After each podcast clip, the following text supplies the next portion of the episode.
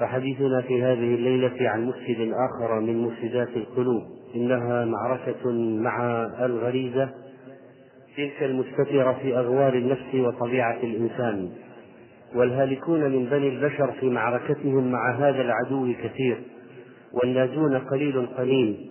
يجتمع للمنتصر في معركته هذه إقامة المروءة وصون العرض وحفظ الجاه وراحة البدن وقوة القلب وطيب النفس. ونعيم الفؤاد وانشراح الصدر وقلة الهم والغم والحزن وعز المكانة وصون نور القلب ونبرة في الوجه ومهابة في قلوب العباد زوال الوحشة وقرب الملائكة وبعد الشياطين وذوق حلاوة الطاعة وطعم حلاوة الإيمان وزيادة في العقل والفهم وهكذا من فضائل الدنيا وعظيم فضائل الآخرة. قال مالك بن دينار رحمه الله من غلب شهوات الدنيا فذلك الذي يفرق الشيطان من ظله. وقال يحيى بن معاذ من أرضى الجوارح في اللذات فقد غرس لنفسه شجر الندامات. قيل لبعضهم إن فلانا يمشي على الماء. فقال إن مكنه الله من مخالفة هواه لهو أعظم من المشي على الماء. وقال عبد الصمد الزاهد من يعلم من لم يعلم أن الشهوات فخوخ فهو لعاب. رب مستور سبته شهوة فتعرى ستره فانتهك صاحب الشهوة عبد فإذا غلب الشهوة أضحى ملكا. وقال آخر تفنى اللذاذة ممن نال صفوتها من الحرام ويبقى الوزر والعار.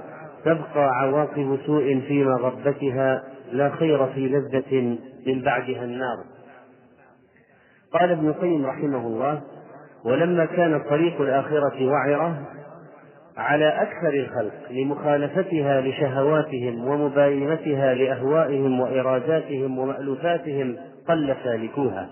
وزهدهم فيها قلة علمهم بحقيقة الأمر وعاقبة العباد ومصيرهم وما هيئوا له وهيئ لهم فقل علمهم بذلك. واستلانوا مراكب الشهوة والهوى على مركب الإخلاص والتقوى وتوعرت عليهم الطريق وبعدت عليهم الشقة وصعب عليهم مرتقى عقباتها وهبوط أوديتها وسلوك شعابها فأخلدوا إلى الدعة والراحة. وآثروا العاجل على الآجل وقالوا عيشنا اليوم نقد وموعودنا نسيئة فنظروا إلى عاجل الدنيا وأغمضوا العيون عن أجلها عن آجلها ووقفوا مع ظاهرها ولم يتأملوا باطنها. وذاقوا حلاوة مبادئها وغاب عنهم مرارة عواقبها ودر لهم ثديها فطاب لهم الارتضاع واشتغلوا به عن التفكر في الفطام ومرارة الانقطاع وقال مغترهم بالله وجاحدهم لعظمته وربوبيته متمثلا في ذلك خذ ما تراه ودع شيئا سمعت به. فتنة النساء. وما أدراك ما فتنة النساء. قال الله تعالى زين للناس حب الشهوات من النساء والبنين والقناطير المقنطرة من الذهب والفضة والخيل المسومة والأنعام والحرث. ذلك متاع الحياة الدنيا والله عنده حسن المآب. وقال عليه الصلاة والسلام ما تركت بعدي فتنة أضر على الرجال من النساء. رواه البخاري. وقال فاتقوا الدنيا واتقوا النساء.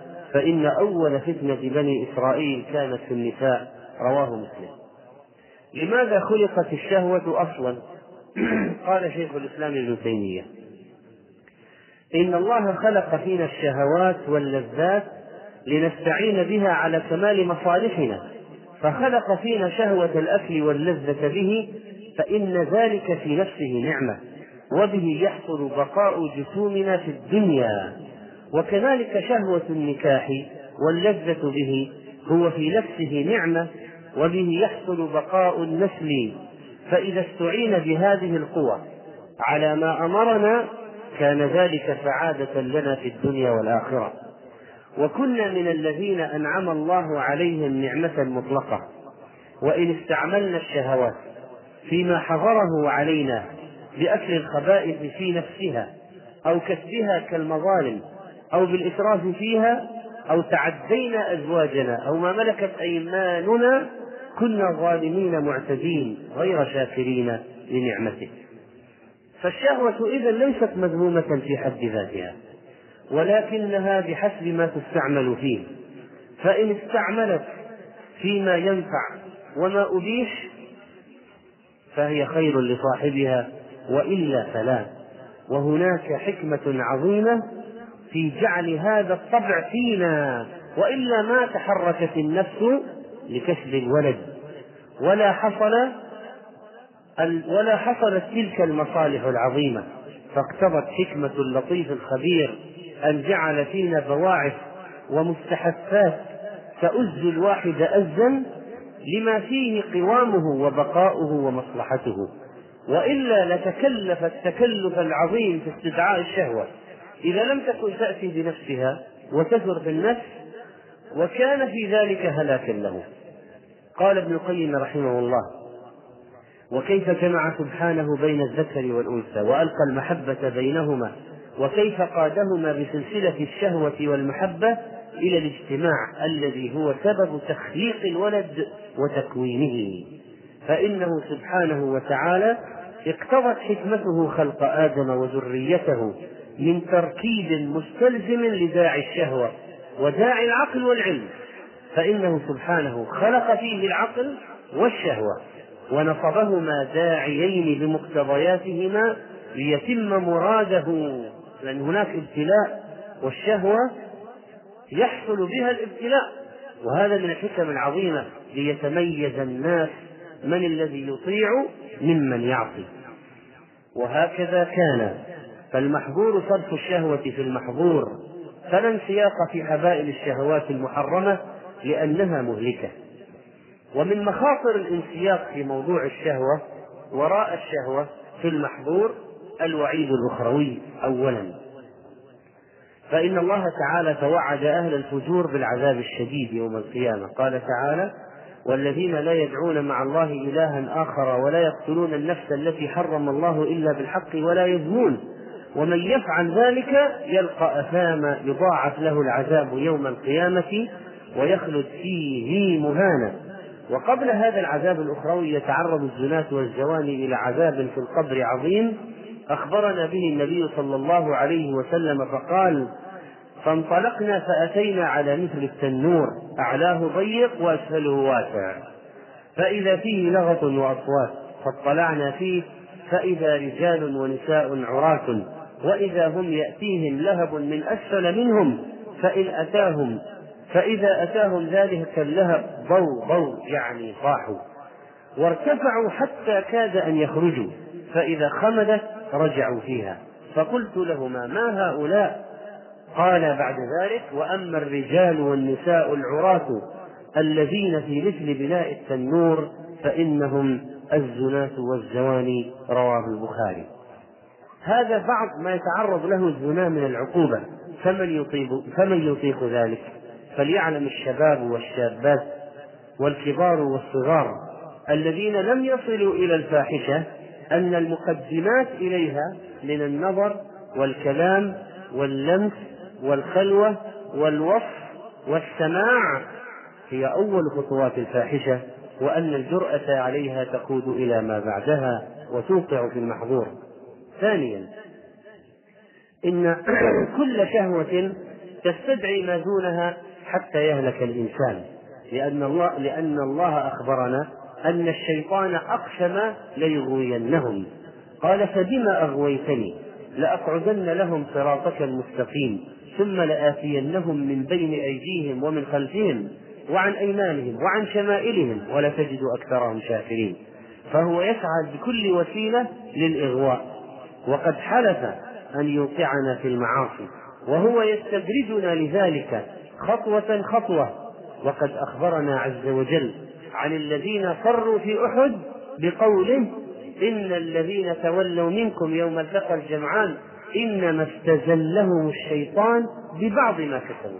وهكذا يوقع العبيد في هذه المحرمات باستزلالهم وجر أرجلهم خطوة خطوة إلى الحرام.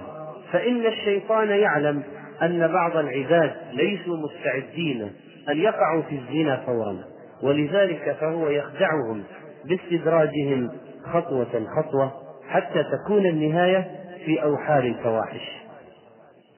وتأمل في حال كثير من الفتيان والفتيات والشباب والشابات الذين انحرفوا وخاضوا في الوحل كيف كانت بداية انحرافهم.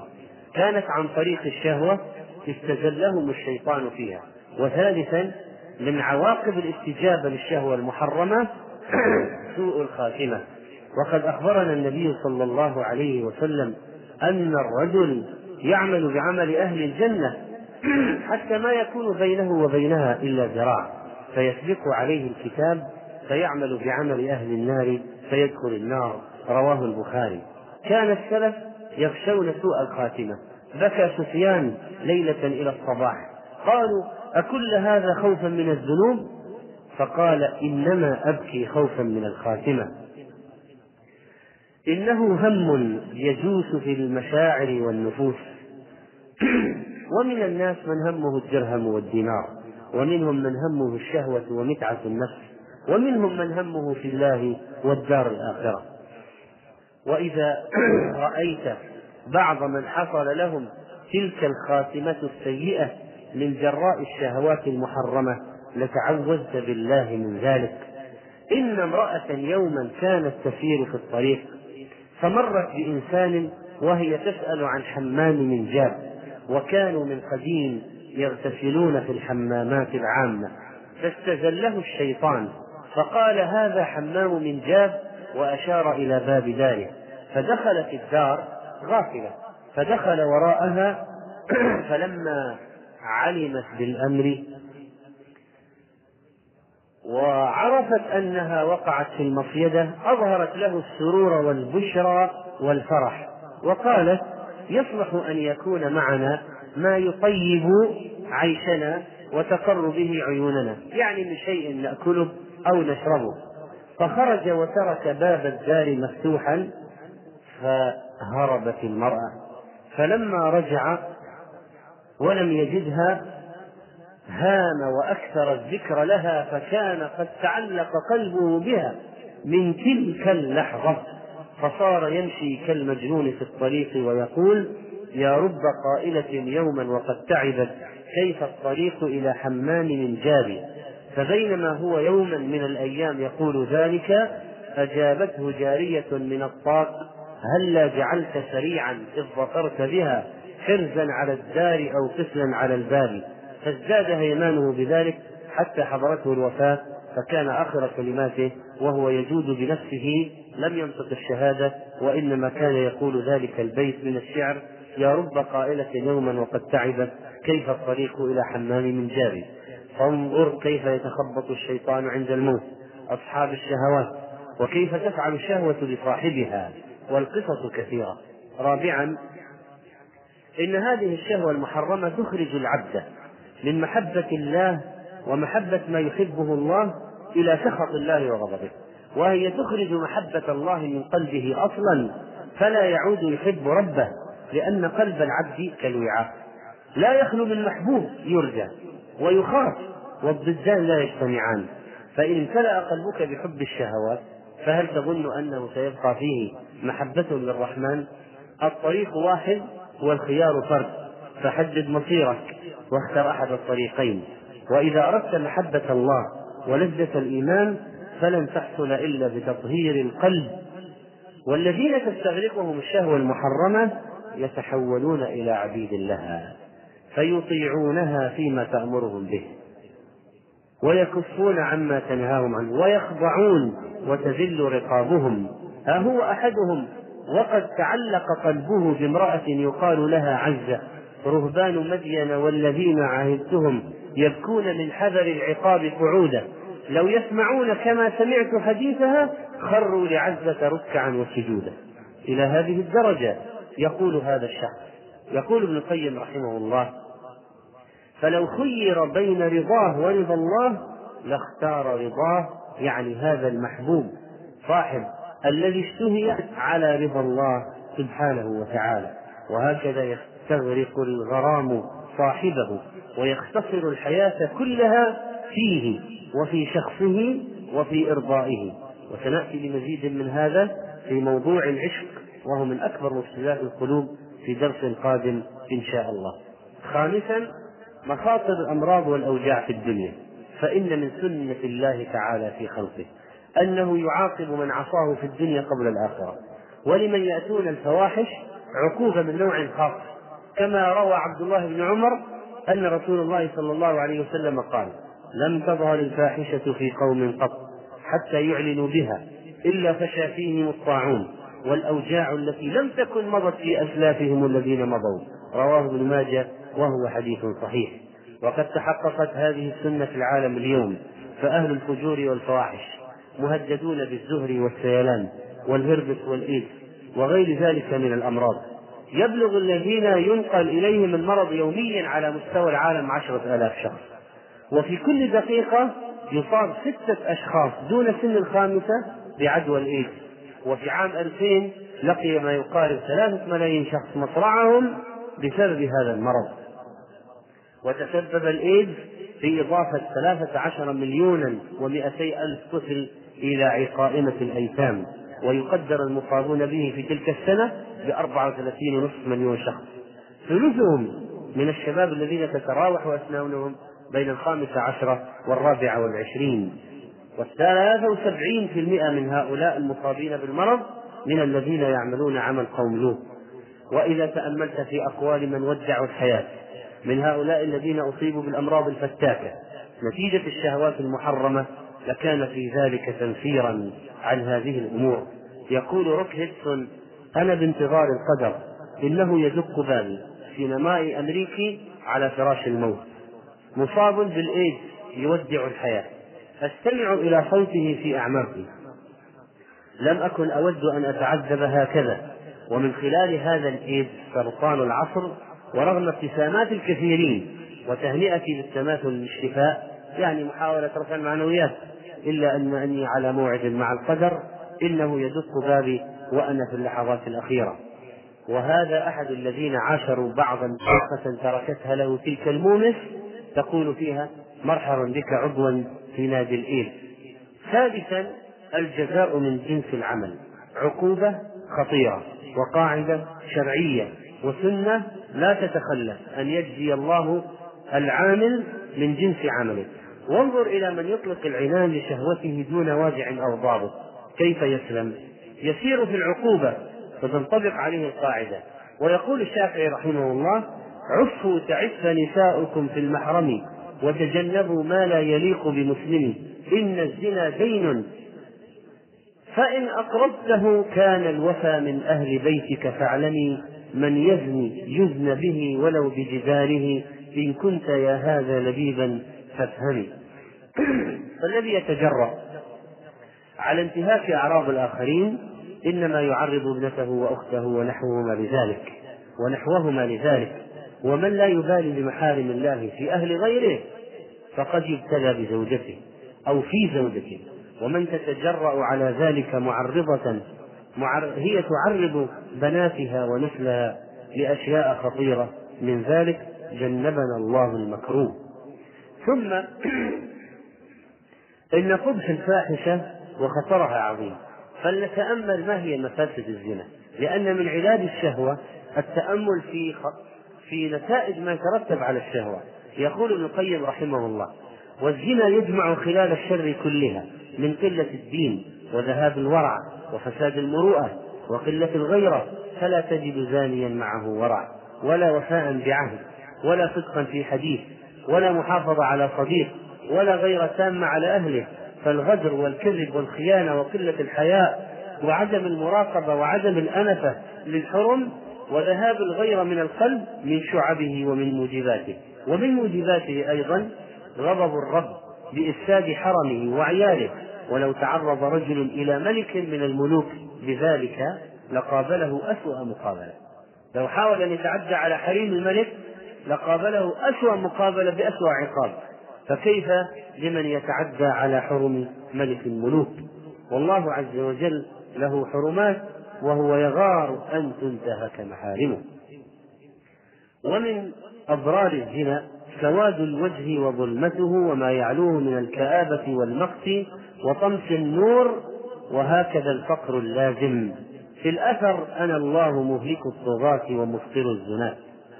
وزوال اسم العفة عن هذا الزاني وسلب هذا الشرف من أعظم العقوبات واستبدال الشخص هذا الفاجر لذلك الاسم الشريف أصلا عندما يتحول إلى اسم فاجر أو فاسق أو زاني أو خائن وهكذا يسلب اسم الإيمان. كما قال عليه الصلاة والسلام لا يزني الزاني حين يزني وهو مؤمن فسلبه الإيمان المطلق ولم وإن لم يسلبه مطلق الإيمان. وهكذا يكون الإنسان في دائرة الإسلام ودائرة الإسلام داخلها دائرة الإيمان. فيكون هذا الزاني قبل الزنا في دائرة الإيمان. فيخرج من دائرة الإيمان إلى دائرة الإسلام. أما إذا استحلها وكفر خرج من الدائرتين كلتيهما. والرجل يكون معه جزء من العلم والفقه ولا يسمى عالما ولا فقيها ويكون معه جزء من الشجاعة والجود ولا يطلق عليه شجاع وهكذا. ومن ال... ويكفي من العقوبة أن يعرض هذا الشخص نفسه لفتنة التنور الذي رأى فيه النبي صلى الله عليه وسلم الزناة والزواني. ويستبدل الوصف ويستبدل به الخبيث الذي وصف الله به الزناة فقال الخبيثات للخبيثين والخبيثون للخبيثات وقد حرم الله على الجنة كل خبيث بل جعلها مأوى للطيبين الذين تتوفاهم الملائكة طيبين الطيبات للطيبين والطيبون للطيبات. وقال لهم خزنتها سلام عليكم طبتم فإذا كان زانيا فكيف يكون طيبا؟ وبالتالي كيف يسكنه تلك الدار؟ والزناة من أخبث الخلق. جعل الله جهنم مأواهم. فإذا ميز الله الخبيث من الطيب يوم القيامة وألقى الخبيث في النار وركمه في جهنم فإن هذا سيكون معهم. ومن أضرار الوحشة التي يضعها الله في قلب الزاني وهي نظير الوحشة التي تعلو قلبه. فالعفيف على وجه الحلاوة وفي قلبه أنس ومن جالسه ألفه والزاني تعلو وجهه الوحشة ومن جالسه استوعش به وكذلك قلة الهيبة فيجترئ عليه أهله وأصحابه حتى الصغير منهم والوضيع من الناس بخلاف العفيف الذي يكون مرزوقا المهابة والحلاوة. والناس ينظرون إلى هذا الفاجر بعين الخيانة ولا يأمنه أحد على حريمه وأولاده. ثم إنه تفوح منه رائحة المعصية وتشتم وهكذا. كل به مثل ما بي غير أنهم من غيرة بعضهم للبعض عزال كما قال القائل. ولولا اشتراك الناس في هذه الرائحة لفاحت من صاحبها. فضيق الصدر وحرج الصدر الذي يكون في هؤلاء الزناة هو من معاملتهم بضد قصدهم فإنهم أرادوا بالزنا بالزنا أن يطيب عيشهم.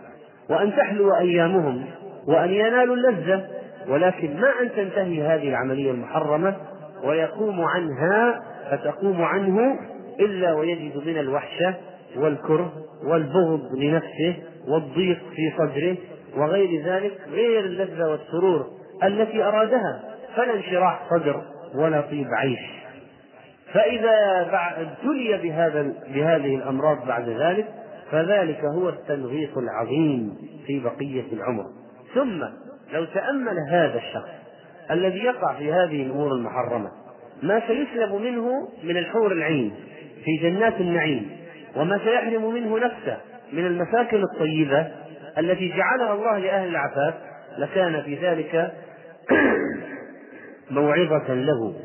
كما أن شارب الخمر في الدنيا يحرم نفسه منها في الآخرة ولابس الحرير من الرجال في الدنيا يحرم نفسه منه في الآخرة فهكذا إذا سمع الغناء في الدنيا لم يسمعه في الآخرة وإذا وقع في هذا الزنا حرم من من الطيبات في الآخرة الحور العين. ثم إن الزنا يجرئ على قطع الرحم وعقوق الوالدين والكسب الحرام.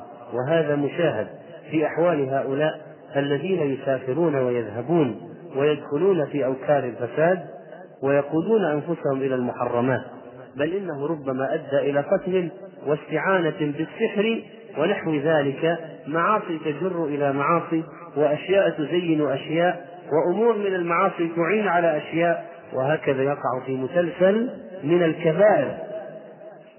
وهذه الشراك والحبائل تعي الأطباء ويكون هذا الشخص أسيرا وقتيلا تزول عنه نعم الله. فإذا ابتلي الإنسان بمثل هذه الشهوات المحرمة فليوزع نعم الله عليه لأنها ضيف سريع الانتقال سريع الزوال. ذلك أن الله ذلك بأن الله لم يكن مغيرا نعمة أنعمها على قوم حتى يغيروا ما بأنفسهم. وأن الله سميع عليم. وإذا أراد الله بقوم سوءا فلا مرد له وما لهم من دونه من وال. فلنأتي إلى قواعد أربعة في التعامل مع الشهوة إذا عرضت المحرمات ليكون في ذلك إفادة في الفعل والتصرف في تلك الحالات والمآزق. أولا قل معاذ الله. الإيمان بالله والخوف من الله صمام الأمان والعاصم للعبد بمواقعة الحرام والإنسياق وراء الشهوات. معاذ الله قالها يوسف عليه السلام فأعاذه الله. وصرف عنه كيد النسوة. ويقولها بعض من يستظل بظل العرش يوم لا ظل إلا ظل إلا ظل عرش الرحمن. ورجل دعته امرأة ذات منصب وجمال إلى نفسها فقال إني أخاف الله. والظاهر أنها قال بلسانه كما قال ابن حجر رحمه الله إما ليزجرها عن الفاحشة عندما يقول معاذ الله أو عندما يقول إني أخاف الله يزجر المرأة عن الفاحشة ويحتمل أن يقولها بقلبه ومواطأة القلب واللسان في هذه الحال شيء عظيم وأثره كبير. ولا تصدر مثل هذه الكلمة معاذ الله. في مثل ذلك الموطن إلا من عبد راقب الله وجعل سره وعلانيته واحدة. وخاف الله في السر كما يخاف في الشهادة. وأزلفت الجنة للمتقين غير بعيد. هذا ما توعدون لكل أواب حفيظ. من؟ من؟ من خشي الرحمن بالغيب. بالغيب. من خشي الرحمن بالغيب. إذا غاب عن أعين الناظرين. فالمؤمن إذا تربى على مراقبة الله ومطالعة آثار أسمائه في الواقع كالعليم والسميع والبصير والرقيب والشهيد والحسيب والحفيظ والمهيمن المهيمن المطلع على خفايا الأمور وخبايا الصدور الذي أحاط بكل شيء علما إذا ربى المؤمن نفسه على مطالعة آثار أسماء الله في الواقع وعلى تعبد الله بأسمائه بآثارها وبمعانيها وبمقتضياتها في الواقع فعند ذلك يفوز بالنجاة من هذه الشهوات المحرمة بل يحصل عنده صدود عنها بالكلية. وليتذكر بعض ما ورد في كتاب الله بهذا الشأن. واعلموا أن الله يعلم ما في أنفسكم فاحذروه. وكان الله على كل شيء رقيبا. وهو معكم أينما كنتم. ألم يعلم بأن الله يرى؟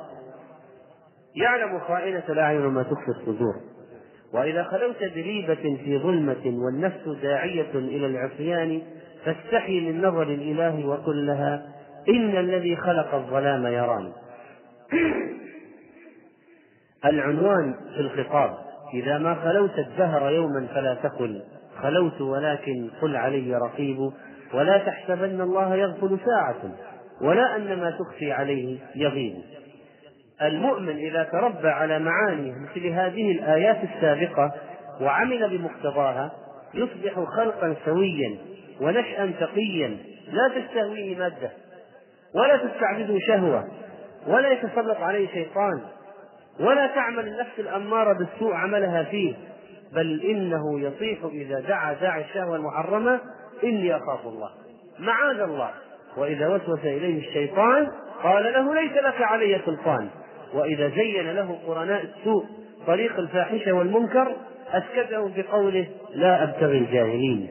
هذا العبد الذي يتربى على هذا حقيق بأن تؤثر فيه كلمة اتق الله إن قارب الحرام يوما وتأمل في حال ذلك الرجل من الثلاثة الذين نجاهم الله من الغار الذي انطبقت الصخرة عليهم فيه بأعمال صالحة كانت لهم. اللهم كانت لي بنت عم كانت أحب الناس إلي. فأردتها عن نفسها فامتنعت مني حتى ألمت بها سنة من السنين ضائقة وشدة وفقر وحاجة وعوز فجاءتني فأعطيتها عشرين ومائة دينار على أن تخلي بيني وبين نفسها ففعلت حتى إذا قدرت عليها.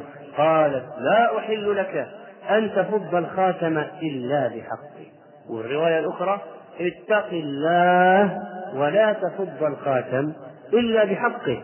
فتحرجت من الوقوع عليها فانصرفت عنها وهي أحب الناس إلي وتركت الذهب الذي أعطيتها. قام عما يحب وترك عندها ما يحب. قام عما يحب وترك عندها ما يحب. فأعقبه الله الفرج والمخرج. اللهم إن كنت فعلت ذلك ابتغاء وجهك فافرج عنا ما نحن فيه. فانفرجت الصخرة شيئا. فتأمل حال هذا العبد. كيف قارب الحرام هذه المقاربة حتى قعد منها مقعد الرجل من امرأته وقدر عليها؟ فزال عن ذلك الموقع بكلمة اتق الله. فقام عنها وهي أحب الناس إليه. هذا تأثير الإيمان بالله. من الذي يتذكر في هذه الحال الذي له قلب. الذي فيه غير. الذي عنده دين. الذي كان عنده مراقبة لله أصلا. الذي يتعبد الله بأسمائه وصفاته. لا خير في من لا يراقب ربه عند الهوى ويخافه إيمانه. حجب التقى سبل الهوى فأخ التقى يخشى إذا واقى المعاد هوانا. ثم متى أصلح العبد قلبه وعمره بتقوى الله؟ دخل في زمرة الذين يحفظهم الله بحفظه إنهم أولئك المخلصون. كذلك لنصرف عنه السوء والفحشاء إنه من عبادنا المخلصين. من أولئك المخلصين إنه من عبادنا المخلصين. والشيطان ممنوع من غوايتهم لا تعمل فيهم حيله ولا تلبيسه. قال فبعزتك لأغوينهم أجمعين إلا عبادك منهم المخلصين. المخلصين هنا المخلصين هناك في قصة يوسف وفي هذه الآية التي تتحدث عن مكر الشيطان. وفي الآية الأخرى قال رب بما أغويتني لأزيننهم لأزينن لهم في الأرض ولأغوينهم أجمعين إلا عبادك منهم المخلصين. إذا المطلوب هو الوصول إلى سبيل المخلصين أن يكون الإنسان من المخلصين.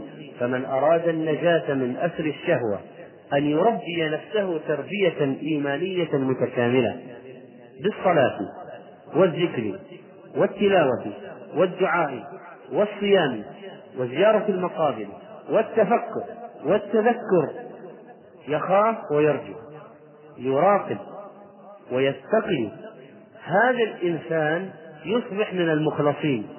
إذا واحد من المخلصين وقع في مثل هذا تسهل نجاته.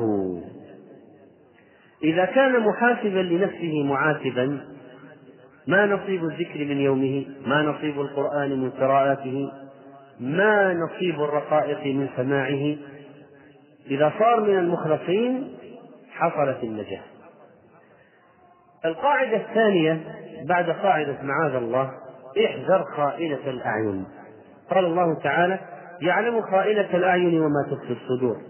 ما هي خائنة الأعين؟ قال ابن عباس رضي الله عنهما هو الرجل يدخل على أهل البيت بيتهم وفيهم المرأة الحسناء أو تمر به فإذا غفلوا لحظ إليها فإذا فطنوا غض بصره عنها فإذا غفلوا لحظ فإذا فطنوا غض قال سفيان في تفسيرها الرجل يكون في المجلس في القوم يسترق النظر إلى المرأة تمر بهم. فإذا رأوه ينظر إليها اتقاهم فلم ينظر. وإن غفلوا نظر. هذا خائنة الأعين. وما تخفي الصدور ما يجد في نفسه من الشهوة. قال العلامة الشنقيطي رحمه الله فيه الوعيد لمن يخون بعينه بالنظر إلى ما لا يحل له. والعبد موقوف بين يدي الله مسؤول عن حواسه. قال تعالى ولا تقف ما ليس لك به علم. إن السمع والبصر والفؤاد كل أولئك كان عنه مسؤولا. إنها النظرة السهم المسموم من سهام إبليس ورائد الشهوة. الرائد ما يرسله أهله طليعة قبل أن يقدموا النظر يثمر في القلب خواطر سيئة رديئة ثم تتطور الخواطر إلى فكرة ثم إلى شهوة وهو بيت القصيد ثم إلى إرادة فعزيمة ففعل الحرام ولا بد. ولذلك كان الربط في الآية بين أول خطوات الحرام وآخرها. قال تعالى قل للمؤمنين يغضوا من أبصارهم ويحفظوا فروجهم ذلك أزكى لهم إن الله خبير بما يصنعون. فأمر الله المؤمنين أن يغضوا من أبصارهم عما حرم عليهم ولا ينظروا إلا إلى ما أباح لهم. فإذا اتفق أن وقع البصر على محرم من غير قصد فليصرف بصره عنه سريعا. لماذا قدم غض البصر على حفظ الفرج؟ سر تقديم غض البصر على حفظ الفرج قال القاسمي في تفسيره هو أن النظر بريد الزنا ورائد الفجور. يقول الطبيب في القلوب ابن القيم رحمه الله.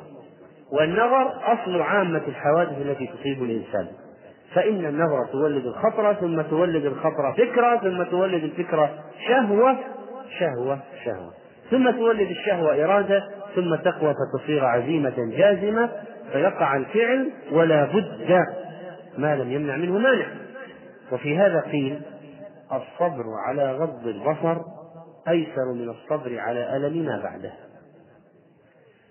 إذا كل الحوادث مبدأها من النظر ومعظم النار من مستصغر الشرر كم نظرة بلغت في قلب صاحبها كمبلغ السهم بين القوس والوتر والعبد ما دام ذا طرف يقلبه في أعين الغيظ موقوف على الخطر يسر مقلته ما ضر مهجته. لا مرحبا بسرور عاد بالضرر. سؤال في اللغة العربية. يسر مقلته ما ضر مهجته. لا مرحبا بسرور عاد بالضرر ما إعراب ما هنا؟ ما؟ لا هو اسم ما إعرابها؟ ما إعرابها؟ ما؟ خلصت أبواب النحو. خلصت أبواب النحو. يسر مكلته ما ضر مهجته لا مرحبا بسرور عاد بالضرر. في محل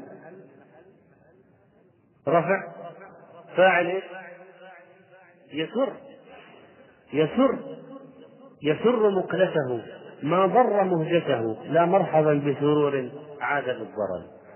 فإذا يسر النظر ويضر القلب. يسر مقلته ما ضر مهجته. لا مرحبا بسرور عاد بالضرر ومن آفاته أنه يورث الحسرات والزفرات فيرى العبد ما ليس قادرا عليه ولا قادرا عنه. هؤلاء الذين يذهبون إلى الأسواق يرون النساء والنساء يتفرجن. قد يقول قائل إن أكثر هذه النظرات لا تنتهي بالزنا ولا يذهب معها للحرام طيب. لكن بماذا تنتهي؟ بحسرة. وألم. لأنه يرى زوجة هذا تمشي بجانبه لا يستطيع أن يأخذ منه زوجته ليشفي غليله فيبقى متحسرا متألما. وربما يحاول في البنت فلا تركب معه فيبقى هكذا متحسرا متألما. وهذا من أعظم العذاب. وكنت متى أرسلت طرفك رائدا لقلبك يوما أتعبتك المناظر؟ رأيت الذي لا كله أنت قادر عليه ولا عن بعضه أنت قادر. وكم من مرسل لحظاته يعني يلحظ بعينه. فما أقلعت إلا وهو بدم الشهوة قتيل.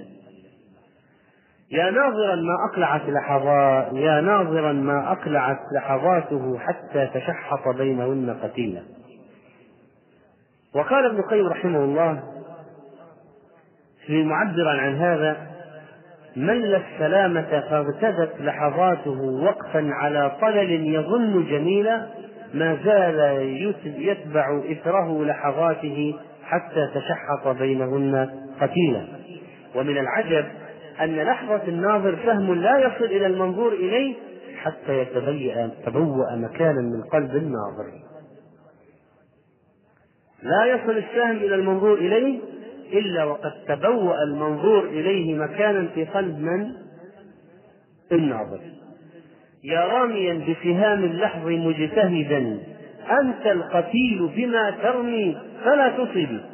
وباعث الطرف يرتاد الشفاء له احبس رسولك لا يأتيك بالعطر.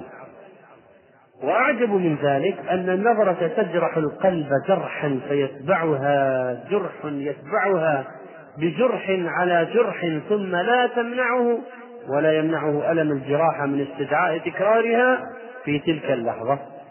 وهكذا تتوالى الجروح فيذكر الضرر العظيم. ما زلت تتبع نظرة في نظرة في إثر كل مليحة مليح على تجريح. فذبحت طرفك باللحاظ وبالبكاء فالقلب منك ذبيح أي ذبيح؟ إن حبس اللحظات أيسر من دوام الحسرات. وتأمل في هذا الحديث الذي ربط بين خيانة العين والوقوع في الفواحش فقال النبي صلى الله عليه وسلم إن الله كتب على ابن آدم حظه من الزنا أدرك ذلك لا محالة. فزنا العين النظر وزنا اللسان المنطق والنفس تمنى وتشتهي. وفي النهاية قال والفرج يصدق ذلك كله ويكذبه. رواه البخاري. وتأمل القبيح بوصف هذه النظرة للحرام بالزنا. فلا شك أن نفس المؤمن ينفر من ذلك. لا شك. إن حال من ينظر للحرام كحال الذي يشرب من ماء البحر. أتراه يرتوي؟ كلا. بل لا يزداد بالشرب إلا عطشا. ولا يزيد بهذا شهوته إلا تأججا. وكنت متى أرسلت طرفك رائدا لقلبك يوما أتعبتك المناظر؟ إذا هكذا. يرى شيء لا يصبر عليه. ولا يقدر عليه. لا يصبر عنه ولا يقدر عليه. قال ابن الجوزي فاحذر يا أخي وقاك الله من شر النظر. فكم قد أهلك من عابد وفسخ عزم زاهد؟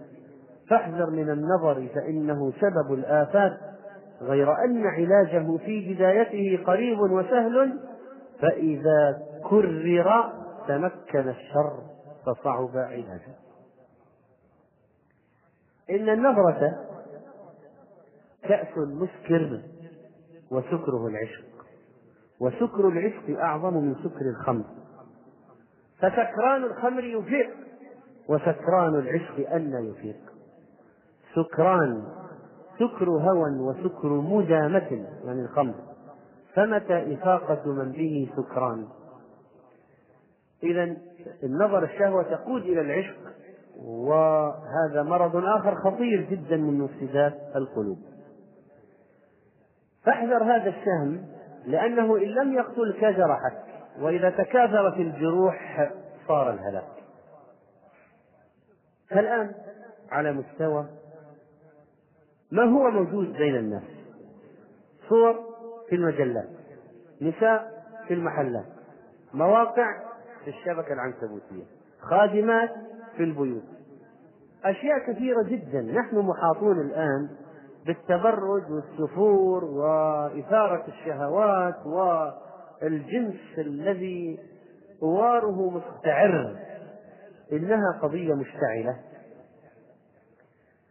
اليهود من وراء ذلك يؤججونها بأفلامهم ومنتجاتهم والكاميرات وتطور وسائل التصوير والدقة فيه ديجيتال هذا الآن سبب وقوع الكثير في أسر الشهوات. لأن الصورة صارت جميلة بل هي أجمل من الواقع. أكثر اللاتي صورنا في المجلات والأفلام صورهن في هذه الوسائل أجمل وأكثر جاذبية من الواقع. فانظر ما فعل التصوير في إثارة الشهوات لعن الله المصورين. وكل مصور في النار. وهكذا صار التصوير في عصرنا وطبع الصور وتثبيت الصور وجعلها فيما ينظر إليه الناس وما يرونه.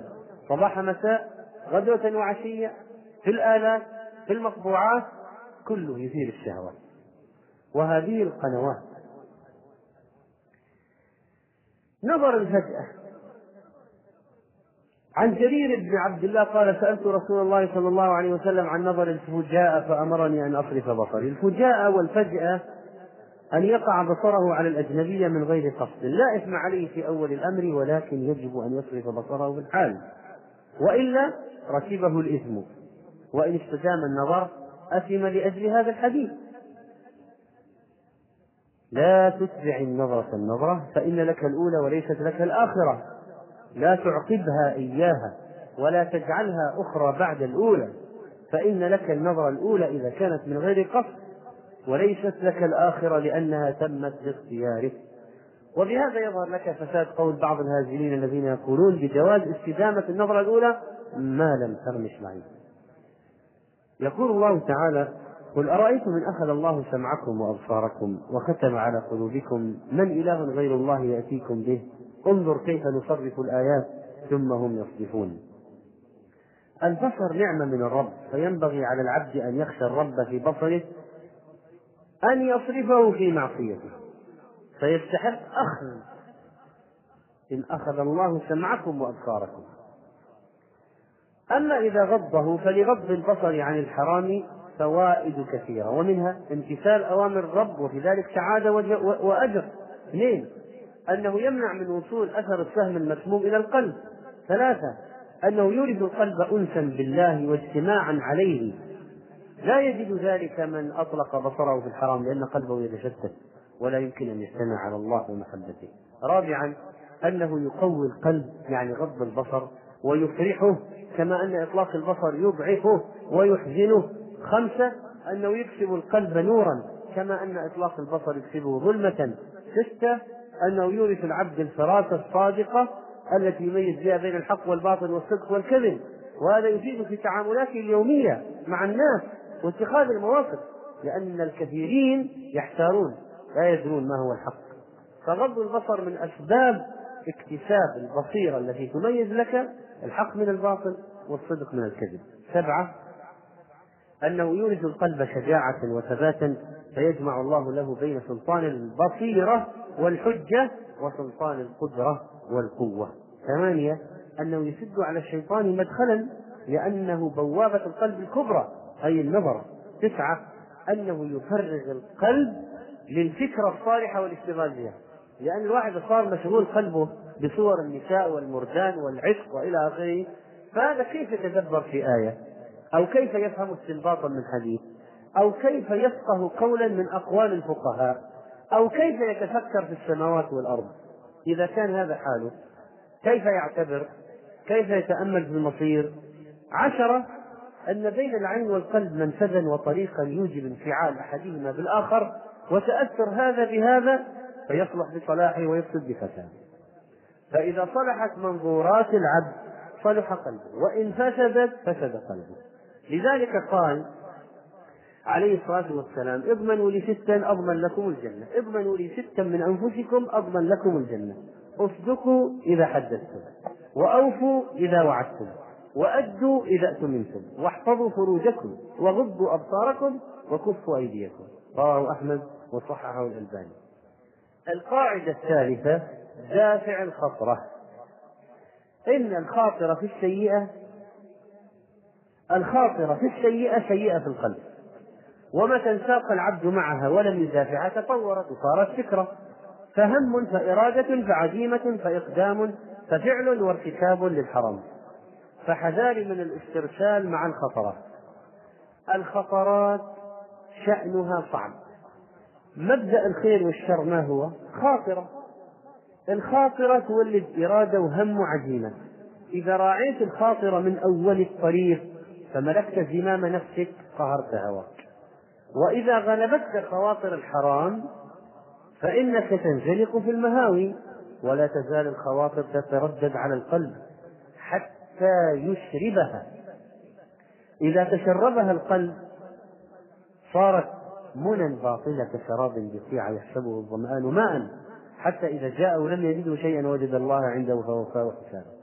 وأخذت الناس همة من رضي من الحقائق بالأماني الكاذبة. وتحلى بمجرد الأماني لأن تلك رؤوس أموال المفاليس وهي رأس مال البطالين. وأضر شيء على الإنسان ما تولد من العجز والكسل والتفريط شرف النفس أن تجعل لها خواطر نفيسة. أول ما يطرق القلب الخطرة لو دافع الإنسان الخاطر المحرم استراح إذا لم يدفعها صارت وسوسة فيكون دفعها أصعب. فإن بادر ودفعها وإلا قويت وصارت شهوة وهكذا المرض يتطور. مرحلة بعد مرحلة والشهوة تتحول إلى إرادة والإرادة تتحول إلى فعل في النهاية. ولذلك ما في علاج بعد ذلك إلا التوبة.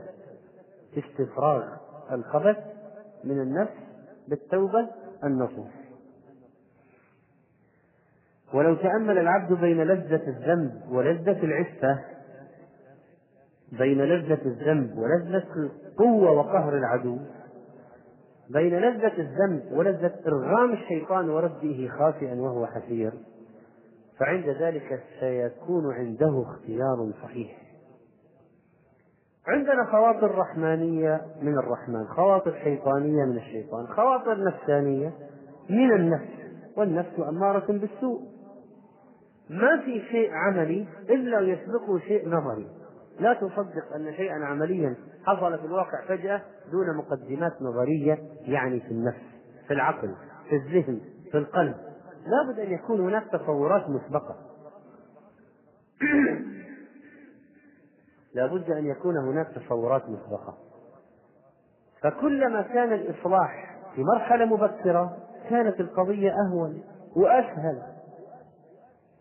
كلما بادر الإنسان من مرحلة أبكر كانت القضية عليه أهون وأسهل.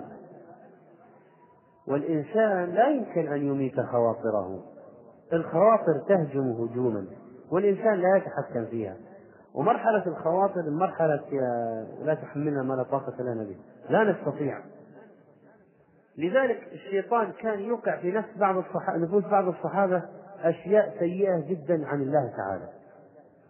فيأتون يشتكون يقولون يا رسول الله إن أحدنا يجد في نفسه إن أحدنا يجد في نفسه ما إن يحترق حتى يصير حممة فحم متفحمة أحب إليه من أن يتكلم أحب إليه من أن يتكلم به. فقال وقد وجدتموه؟ قالوا نعم. قال ذاك صريح الإيمان.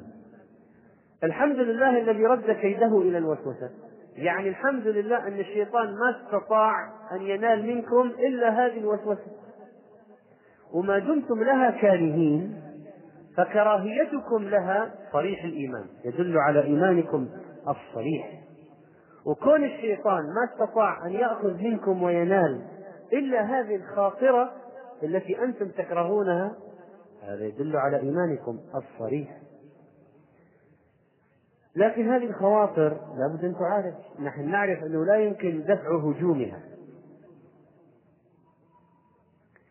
لكن إذا هجمت ماذا يفعل الإنسان؟ لا بد له من تعوذ بالله من الشيطان لا بد له من تعامل معها لا بد لها من طرد لا بد لها من استبدال وإحلال خواطر أخرى طيبة ومزاحمة تلك الخواطر بدلا منها لأن النفس مثل الرحى التي تطحن لا بد لها من شيء. فمن يعني جعل في نفسه جعل في رحاه حبا خرج الطحن دقيقا ومن جعل رملا وحصا وتبنا خرج الناتج كذلك. ولذلك انظر ماذا يشغل بالك. ماذا يشغل نفسك. ذهنك منشغل بإيش؟ عقلك منشغل بأي شيء؟ بماذا تفكر دائما؟ هذه هي القضية ولب الموضوع وأساس العلاج. والمنطلق في التخلص من المعاصي التي تحدث في الواقع بالجوارح. من الأشياء المهمة أشغل فكرة يعني معالجة الشهوة وخواطر الزنا والفاحشة والحرام والنظر والممارسات السيئة أن تشغل فكرك عن هذه الخواطر السيئة التي تدفع للأعمال السيئة. أصلح من البداية أشغل نفسك بالخواطر الطيبة. خواطر طيبة. كيف؟ العلم الشرعي من أعظم ما يشغل الإنسان به نفسه الخواطر الطيبة مسائل التوحيد مسائل العقيدة التفكر في الآخرة الحوض الشفاعة الميزان الصراط الجنة النار يفكر في عظمة الله عز وجل ويتفكر في خلق السماوات والأرض. حتى لو فكر في مسائل الفقه حتى في مسائل الطهارة والصلاة والبيوع وهذا البيع ينعقد وهذا لا ينعقد وهذا باطل وهذا صحيح وهذا شرط فاسد وهذا شرط مقبول. تفكر في قضايا العلمية والمسائل العلمية العقدية والفقهية العملية. هذه مسألة كافية. لأن في علماء ما يجد وقت للحرام لأن باله كله مشغول ب يعني لابد يفكر بمسألة اجتهاد ترجيح قياس هو الآن عقله مشغول بهذه الأشياء فلا وقت هناك للتفكير أصلا في المعاصي. فكر في مشكلات المسلمين فكر في علاج عيوب نفسك فكر في مشاكل مشكلات أهلك فكر في التغلب فكر في المكاسب يا فكر في التجارة فكر في الوظيفة فكر في فتح مجال الكسب الحلال. استثمر هذا عقل فكر أما أن يبقى الإنسان أسيرا لهذه الخواطر المحرمة فعند ذلك يكون الضياع. قال ابن القيم رحمه الله وجماع إصلاح ذلك أن تشغل فكرك في باب العلوم والتصورات بمعرفة ما يلزمك التوحيد وحقوقه وفي الموت وما بعده إلى الدخول إلى الجنة والنار وفي آفات الأعمال وطرق التحرز منها وفي باب الإرادات والعزوم أن تشغل نفسك بإرادة ما ينفعك إرادته وطرح إرادة ما يضرك إرادته. وعند العارفين أن تمني الخيانة وإشغال الفكر والقلب بها أضر على القلب من نفس الخيانة. إذا هنا يلفت النظر إلى مسألة مهمة. ما دمنا قلنا أن القضية تبدأ بخواطر. الخاطرة تتحول إلى إرادة وعزيمة وهم. فلا بد من إشغال النفس في كل مرحلة من هذه المراحل وليس فقط في مرحلة الخواطر معالجة الخواطر فقط وإنما حتى ما بعدها. قال رحمه الله دافع الخطرة فإن لم تفعل صارت فكرة فدامع دافع الفكرة فإن لم تفعل صارت شهوة فحاربها فإن لم تفعل صارت عزيمة وهمة فإن لم تدافعها صارت فعلا فإن لم تتداركه بضده صار عادة.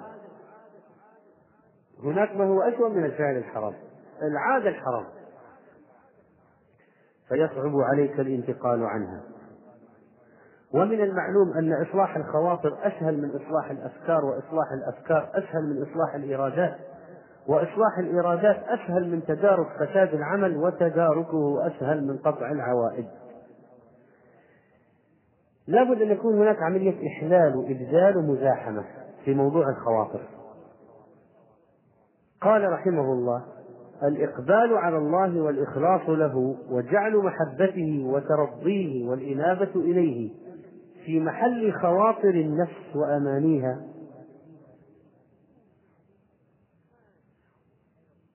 تدب فيها دبيب الخواطر شيئا فشيئا حتى يقهرها ويغمرها ويذهبها بالكلية. فتبقى خواطره وهواجسه وأمانيه كلها في محاب الرب والتقرب إليه.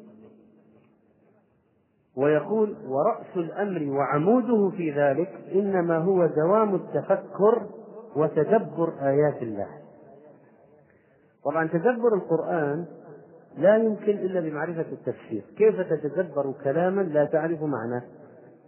وهنا تظهر أهمية معرفة التفسير. لأنه لو صار عندك معرفة بالتفسير سهل عليك أن تتدبر. ولذلك التفسير طريق التدبر. وكلما عرفت معنى آية كلما صار صارت قدرتك على التدبر فيها أكبر. ثم آيات الله في المصحف وفي الكون كثيرة حتى في النفس والآفاق فإذا صار دوام التفكر فيها استولت على الفكر وأشغلت القلب فصارت معاني القرآن مكان الخواطر في القلب. وجلست على كرسي القلب وصارت هي الأمير المطاع. فحينئذ تستقيم سيرتك ويتضح طريقك فتباري الريح وترى الجبال تحسبها جامدة وهي تمر مر السحاب. هذا مثل للقلب. الواحد إذا رأى إنسان جالس في مكان قلبه ثابت في جسده. لكن أنت تراه جامد ثابت. ولكن في الحقيقة ما يدور في باله ويخطر بقلبه من المعاني العظيمة ودواعي الإيمان والتفكر في آيات الرحمن لا يخطر. أنت قد لا تخطر يخطر بذلك وهو قاعد في مكانه لم يتحرك. وهكذا لا بد للعبد من حراسة الخواطر والحذر من إهمالها والاسترسال معها وهذه قضية أخرى. عدم الاسترسال مع الخواطر السيئة. الشهوات مبدأها خواطر. النفس تدعو بالخواطر. فإذا استرسل الواحد مع الخواطر السيئة خواطر الشهوات يؤدي به في النهاية الأمر إلى الوقوع. فإذا جاءتك فكفها. وهذا الكف مجاهدة. لأنه لو قال قائل هذه هجمت علي. أنا أنا ما عندي استطاعة لمنع هجومها. نقول صحيح. أنت لا تستطيع منع الهجوم. لكن تستطيع منع الاسترسال. تستطيع منع الاسترسال. وهنا المحك وهنا المرحلة الصعبة التي تحتاج إلى مجاهدة. لأنه يقول أحاول أطرد عني الفكرة. أحاول أطرد عني الفكرة. الفكرة قوية. تعوذ بالله من الشيطان. أشغل العقل بما هو من آيات الرحمن. فعند ذلك يذهب بذر الشيطان ويحل بذر طيب في أرض القلب. أسقيه مرة بعد مرة وتعاهده ينبت لك ويثمر أعمالا جليلة نافعة. فإن قلت ماذا يعينني على طرد هذه الوساوس وعدم الاسترسال فيها؟ نقول يعيننا على ذلك أمور يقينية علمية. نؤمن بها إيمانا جازما. مثل الإيمان والعلم الجازم أن الرب مطلع على ما في الخواطر. يعلم خائنة الأعين وما تخفي الصدور. يعلم السر وأخفى. فإذا استحى العبد من أن ينظر ربه إلى ما في نفسه فيرى هذه الخواطر المشينة قلبها العبد. وهذه هذه العملية عملية بديعة وجديرة بالاهتمام. والتأمل. إذا جاء في قلبك جاءت الوساوس السيئة والأفكار المشينة. استحضر في نفسك أن الرب مطلع على الأفكار والخواطر. ويرى الآن ما يدور في نفسك. شوف ولله المثل الأعلى. أنت الإنسان لو جبنا الآن أشعة إكس جهاز وضعنا شخص على الجهاز وصار الشخص الناظر بالأشعة يرى الدماء تسير في العروق ويرى النبض يتحرك والنبض حركات الكلية والأمعاء والتحرك يرى كل. الرب عز وجل يرى أعظم من ذلك ولا مقارنة. فإذا كان الرب يرى ماذا يدور بخلدك ويعلم سبحانه وتعالى ماذا يخطر بذلك ويعلم تسلسل الأفكار التي عندك وتداعي هذه الأفكار. إذا علمت هذا واستحضرت معه أسماء صفات يعني أنه عظيم جبار قهار شديد العقاب كبير متعال. إذا استحضرت أسماء صفات مع معرفتك أنه يعلم الآن وينظر إلى أفكارك هنا في هذه الحالة تحصل الخطوة التي بعدها ثالثة استحياء. تستحي من ربك أن هذه أفكارك وهذه خواطرك وهذه وهذا ما يدور في بالك تستحي. إذا استحييت كففت. هذا سر الموضوع. بالضبط. بالضبط هذا سر الموضوع. إذا استحييت كففت. كما أنك الآن مثلا تنظر ممكن تنظر إلى امرأة أو تنظر نظرة غير مرضية مشينة. فيجي يأتي واحد ويراك على تلك الحال. ماذا تفعل؟ تطرق ببصرك مباشرة. لأنك استحيت. نظر هذا الإنسان جعلك تستحي. كذلك أن تعلم بنظر الرب إليك.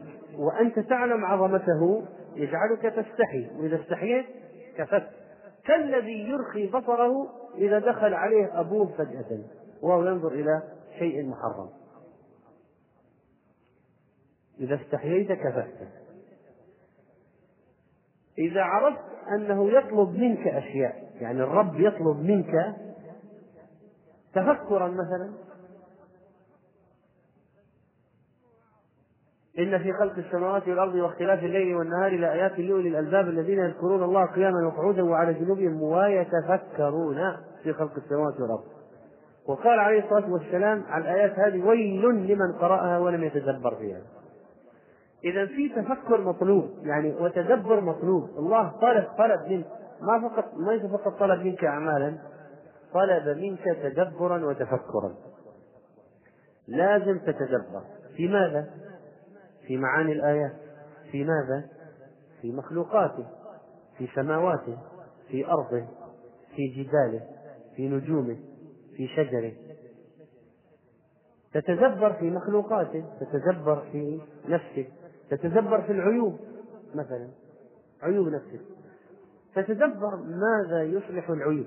تتدبر ما هي أسباب ضعف المسلمين. تتدبر كيف الطريق لعلاج هذا الضعف. تتدبر في حال مدعو في وسائل دعوة في إصلاح بين اثنين.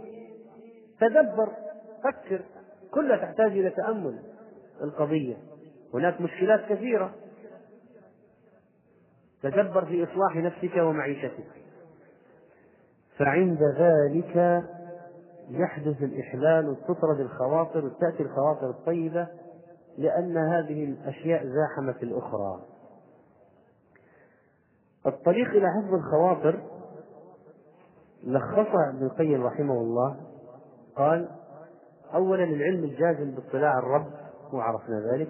ثانيا حياؤك منه عرفنا ذلك. ثالثا إجلالك له. رابعا خوفك منه أن تسقط بتلك الخواطر. عند الرب تصبح يصبح لا قيمة لك تسقط. خامسا أنك تغار أن يسكن قلبك غير محبته. سادسا أن أن تخشى من تلك الخواطر أن تستعر فتأكل إيمانك الباقي في القلب. سابعا أن تعلم أن تلك الخواطر بمنزلة الحب للطائر يلقى ليصاد به. يعني الشيطان ألقى في نفسك خواطر سيئة ليصيدك بها. فاعلم أن كل خاطرة منها هي فخ منصوب. فخ منصوب. وثامنا أن تعلم أن تلك الخواطر الرديئة لا تجتمع هي وخواطر الإيمان. كيف يجتمع الغناء والقرآن؟ كيف؟ لا يمكن سماع الغناء في المسجد. ما ما يجتمعان وهكذا لابد أن لا يكون قلبك مخلوطا. كيف يجتمع هذا مع هذا؟ وكذلك فإن الخواطر بحور خيال لا ساحل لها ولا آخر. فإذا الإنسان سيدخل فيها يغرق. ثم إنها وادي الحمقى وأمان الجاهلين فلا تصلح للاستثمار. عجبت كي ممن يبني قصرا على البحر؟ كيف يبني قصر على الماء؟ بدون أي أسس ولا شيء. يذهب. يذهب. وإحياء مراقبة الله في النفس والاستعانة به عز وجل على ذلك مما يعين جدا. ثم بعد ذلك من العلاجات لقضية الشهوة رابعا اظفر بذات الدين تربت يداك. قال النبي صلى الله عليه وسلم يا معشر الشباب من استطاع منكم الباءة فليتزوج. الباءة يعني القدرة على الجماع ومؤونة النكاح. فإن إنه إذا استطاعه وتاقت نفسه إليه فعليه به ولا بد. ومن رغب عن سنتي فليس مني. قال الرسول صلى الله عليه وسلم النكاح من سنتي فمن لم يعمل بسنتي فليس مني. وتزوجوا فإني مكافر بكم الأمم. ومن كان ذا طول فلينكح ومن لم يجد فعليه بالصيام. صحيح ابن ماجه. وعن معقل بن يسار قال جاء رجل إلى النبي صلى الله عليه وسلم فقال إني أصبت امرأة ذات حسب وجمال وإنها لا تلد. أفأتزوجها؟ قال لا. ثم أتاه الثانية فنهاه ثم أتاه الثالثه فقال تزوجوا الودود الولود فإني مكافر بكم الأمم. صحيح سنن أبي داود. ومن العلاجات العظيمة في هذا الموضوع أن الإنسان إذا رأى امرأة أعجبته أن يأتي زوجته وهذه أهمية الزواج في عصرنا. لأننا قلنا أن العصر الذي نعيش فيه عصر شهوات عصر تبرج سفور انحلال تصوير تجميل الصور مكياجات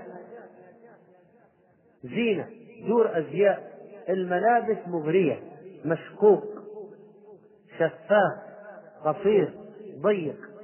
هم اليهود أصلا صمموا الملابس لإثارة الشهوات. هي مصممة هكذا. تدرس نفسيا الملابس تصميم الملابس هذه فيها دراسات نفسية تدخل فيها عقول كبيرة لكن طبعا فارغة من الإيمان والدين. لكي ينظر إيش شكل الفستان الذي يغري الرجل؟ كيف يكون؟ مشقوق ليغري. ولذلك ترى بعضهم يقول هي لو كانت عارية أسهل من هذه الملابس. ولماذا يكون البرقع أحيانا أسوأ من لو كشفت الوجه؟ هو هذا هذا بصراحة صريح العبارة. السبب ليش؟ لأنه جعل بشكل فيه إغراء وجعل على العينين من الكحل والزينة ما جعله فاتنا جذابا أكثر جاذبية مما لو كشفت وجهها إذا طريقة تصميم ملابس النساء وطريق ودور الأزياء. وما والمصانع ماذا تأخذ؟ اليهود يصممون وينتجون في دور الأزياء. وفي دور لعرض الأزياء. وقنوات شبه إباحية لعرض الأزياء. حتى يطلبها الناس. المصانع تأخذ هذه الأزياء فتصنعها. فلا تكاد تجد في السوق لباسا محتشما. فستان عباءة محتشمة لا تكاد تجد الآن. هذه الملابس بهذا التصميم المغري وهذا الانتشار لأن المصانع صنعت والناس ينزلون إلى السوق يشترون. هل هم فاقدي العقول فاقدي الدين فاقدي تفكير؟ لا تدري. يشترون الموجود ويقولون لك ببساطة هذا الموجود. يا أخي كيف ترضى تلبس ابنتك هذا؟ كيف ترضى زوجتك تظهر بالمظهر السيء السخيف هذا في العرس؟ مشكوك إلى الفخذ؟ شفاف؟ كيف يعني؟ كيف يظهر هذا؟ محلات فترينات المحلات في الأسواق. ثوب فستان العرس شفاف تماما. فقط في بعض الأزهار والورود في منطقة العورة بس. باقي كله. كله شفاف. تقول أين عقولهم هؤلاء؟ يعني الذين يلبسون أين عقولهم؟ أين عقل الزوج؟ أين عقل الأب؟ أين عقل الأخ؟ أين عقل المرأة؟ ما في عقل. ولذلك جاء في الحديث تذهب عقول أهل ذلك الزمان. ويكون عقل واحد كالهباء. أرأيت شعاع الشمس إذا دخل من النافذة؟ كيف تكون هناك أشياء تتطاير. هباء. عقول بعض الناس كالهباء. هباء منثور. ما في عقل. فيشترون. ولو في عقل كان قالوا نحن نرضى نلبس هذا لا يمكن. أنا أرضى أن ألبس زوجتي بنتي هذا لا يمكن. ولذلك من علاجات الشهوة المهمة أننا نسعى لعدم إثارتها عند الآخرين. فلا يرضى المسلم أن يلبس ولا يلبس ولا يشتري ولا يروج ولا يجلب ولا يستورد. ملابس من هذا النوع. يجب محاربة هذا لأنها أشياء تثير الشهوة. المشكلة الآن نذكر الناس يوعظ الناس. يقول الشباب لكن لما نذهب إلى الأسواق هذه القضايا كلها تلغى. يحل في نفوسنا إبليس. في, في, في يزين إبليس لأن هؤلاء البنات الفتيات الشابات في الأسواق بهذا الشكل. وهذه الأشياء التي تثير الشهوة. طبعا عملية العلاج الشهوة عملية متكاملة. ليست خطوة ولا خطوتين ولا إجراء ولا إجراءين عملية متكاملة في الشريعة فقضية الخلوة والنظر واللباس والأحكام والزواج والصيام وأشياء متعددة في الإسلام. والله حكيم وعليم. ويعلم ما يعلم أن الناس يقعون صرعى لهذه الشهوة. فجعل لذلك علاجات شرعية عظيمة. من ضمن العلاجات أنه إذا رأى, رأى امرأة أعجبته يعني نظر فجأة مثلا أو نظر معصية. نظر معصية. إذا رأى امرأة أعجبته أن يأتي أهله فإن ذلك يرد ما في نفسه كما جاء في حديث جابر أن رسول الله صلى الله عليه وسلم رأى امرأة. وطبعا هذا محمول على نظر الفجأة فأتى امرأته زينب وهي تمعس منيئة لها. تمعس معنى تمعس المعس هو الدلك. والمنيئة الجلد أول ما يوضع للدباغ. فزينب رضي الله عنها كانت تدلك الجلد تمهيدا لدبغه. فإذا هو لما جاء البيت كانت زينب تقوم بعمل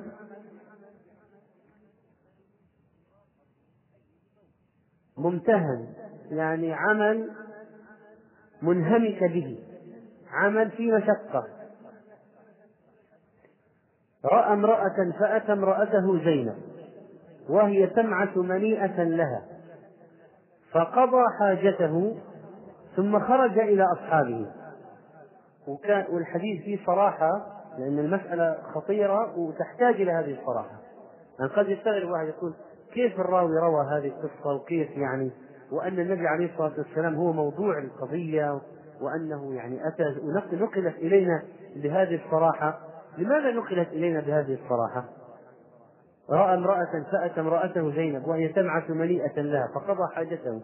ثم خرج إلى أصحابه فقال إن المرأة تقبل في صورة شيطان. وتدبر في صورة شيطان. فإذا أبصر أحدكم امرأة فليأتي أهله فإن ذلك يرد ما في نفسه. رواه مسلم. وفي رواية فإن معها مثل الذي معها. فقال النووي المرأة تقبل في صورة شيطان وتدبر في صورة شيطان. ورواية إذا رأى أحدكم إذا أحدكم إذا أحدكم أعجبته المرأة. كذا الحديث. إذا أحدكم أعجبته المرأة. فوقعت في قلبه فليعمد إلى امرأته فليواقعها فإن ذلك يرد ما في نفسه. قال النووي يستحب لمن رأى امرأة فتحركت شهوته. أن يأتي امرأته فليواقعها ليدفع شهوته وتسكن نفسه ويجمع قلبه على ما هو بصدده. ويجمع قلبه على ما هو بصدده. قال صلى الله عليه وسلم إن المرأة تقبل في صورة شيطان وتدبر في صورة شيطان. معناه الإشارة إلى الهوى والدعاء إلى الفتنة بها. يعني الشيطان يدعو للاستتام بالمرأة. لما جعله الله تعالى في نفوس الرجال من الميل إلى النساء والالتزام بنظرهن وما يتعلق بهن فهي شبيهة الشيطان في دعائه إلى الشر بوسوسته وتزيينه له. ويستنبط من هذا أنه لا ينبغي أن لا ينبغي لها ألا تخرج بين الرجال أن تخرج إلا لضرورة وأنه ينبغي للرجل الغض عن ثيابها والإعراض عنها مطلقا وفي الحديث الآخر قال استشرفها الشيطان. ما معنى استشرفها الشيطان؟ يعني زينها في أعين الناظرين. يعني ممكن يريك المرأة أجمل مما هي عليه حقيقة. ولذلك تأتي القصص التي تحواها أن الزوجة اطلعت في ملابس الرجل أو في حقيبة السفر. على صور لنساء التقى بهن بالحرام. وهي موقنة تماما أنها أجمل من هذه المرأة. وصحيح يكون كلامها في عدد من الأحيان. دعنا نقول في عدد من الأحيان. وتقول له يا غبي كيف أتيت هذه المرأة؟ ما عندك عقل؟ يعني هذه المرأة أجمل أو أنا؟ وفي الحقيقة أن زوجته أجمل من هذه المرأة. لكن السبب أن النبي عليه الصلاة والسلام قال استشرفها الشيطان. يعني زينها في أعين الناظرين. فممكن تظهر القبيحة جميلة. ولما توسط في الجمال ملك الجمال. هكذا هو الشيطان هكذا يفعل. يعني من سبل إبليس استشرفها الشيطان. فقال في العلاج لو واحد رأى نظر فجأة أو نظر حرام. رأى امرأة اعجبته فليأتي أهله. فإن ذلك يرد ما في نفسه اذا المسألة اذا المسألة أهمية الزواج. حتى لو حصل هذا يكون له ردء وحصن وشيء يقضي فيه شهوته بالمباح. لكن لو ما كان له زوجة أين يذهب؟ وطبعا المصيبة الآن أن المحرمات في هذا النوع لم تدع لا العزاب ولا المتزوجين. لا زلنا في علاج الشهوة ولا زلنا في قضية مفسد من هذا المفسد الكبير مفسدات القربة والشهوة وقد أنهينا تقريبا نصف الموضوع وبقي علينا نصفه الثاني ونظرا لخطورته. وأهميته سيكون هو أيضا موضوع درسنا القادم إن شاء الله الحلقة الثانية